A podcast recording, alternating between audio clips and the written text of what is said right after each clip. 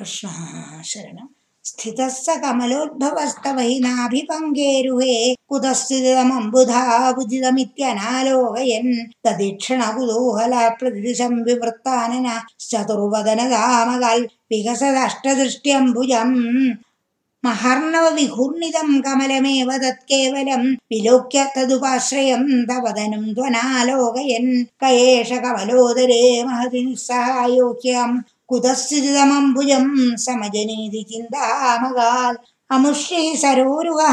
കിമവി കാരണം സംഭവേത്?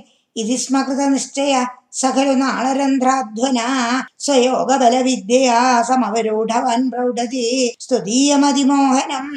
न तु कळेबरं दृष्टवान् ततः सकलनाळिकाविवरमार्गगो मार्गयन् प्रयस्य शतवत्सरं किमपि नैव सन्दृष्टवान् निवृत्य कमलोदरे सुखनिषण्ण एकाग्रधी समाधिबलमादधे भवदनुग्रहेगाग्रही शतेन परिवत्सरेर्दृढसमाधिबन्धोल्लसल् प्रबोधविशदीकृतः स खलु पद्मिनी सम्भव അദൃഷ്ടചരമദ്ഭുതം തവൈരൂപമന്തർദൃശ വ്യജഷ്ടപരിദുഷ്ടതീർഭുജഗഭോഗഭാഗാശ്രയം കിരീടമകുടോല്ലസൽക്കടകഹാരകയൂരയുക്മണിസ്ഫുരിതമേഖലം സുപരിവീതപീതാംബരം കളായ കുസുമപ്രഭം കളതലൊല്ലസൽക്കൗസ്തുഭം വപുസ്തദൈഭാവയേ कमलजन्मने दर्शितम् श्रुतिप्रकरदर्शितप्रचुरवैभव श्रीपदे हरे जय जय प्रभो। पदमुपैषिदिष्ट्यादृशो कुरुष्व धियमाशु मे भुवननिर्मितौ कर्मठामिति द्रुहिणवर्णित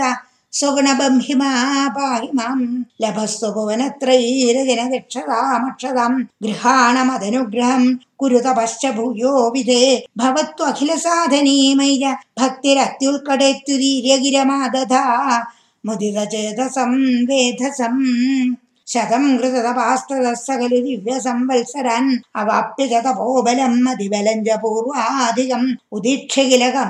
वयसि पङ्कजं वायुना। भवद्बलविजृम्भित पवनपाथसी पीतवान् तवैव कृपया पुनः सरसिजेन तेनैव स प्रकल्प्य भुवनत्रयीं प्रवृदे प्रजा निर्मितौ। तथाविध कृपापरो गुरुमरुपुराधीश्वर।